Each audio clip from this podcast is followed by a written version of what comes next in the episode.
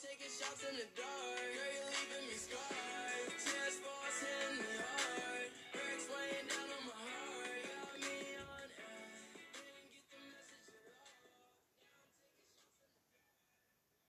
Freunde und herzlich willkommen zu einer neuen Folge von Toxic Mind Masters Master Podcast. Ich habe ähm, wieder mal etwas Neues aufgeschrieben und zwar die Brawler-Herkunften. Und ich werde euch heute die ähm, Herkunft von Rico vorlesen.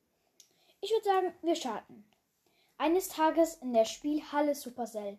Mama, ich will einen Flummi. Das sind diese Dinger, die, wenn man sie an die Wand oder so wirft, wieder zurückkommen. Mama, bitte. Okay, aber nur einen. Ja! Und dann wirft das Kind eine Münze in den Automat. Und plötzlich kommen drei, fünf, acht, zehn und noch viel mehr ähm, raus. Ja! schreit das Kind. Komm, wir gehen weit weiter, sagt die Mutter. Aber der Automat zuckte und nochmal. Und dann konnte er sich bewegen. Aber er lief nicht einfach los, sondern wartete, bis die Spielhalle schloss. Er bewegte sich hin und her. Und dann dachte er, der Retroautomat soll sich auch bewegen. Und so ähm, mächte er an ihm herum und die Leute fragten sich, warum manchmal Werkzeuge vor den beiden lag. Aber endlich in einer Nacht bewegte sich der Retroautomat, aber noch ziemlich langsam, nicht so schnell wie der, ähm, wie der andere Automat, denn er hatte ja schon Zeit zum Laufen üben.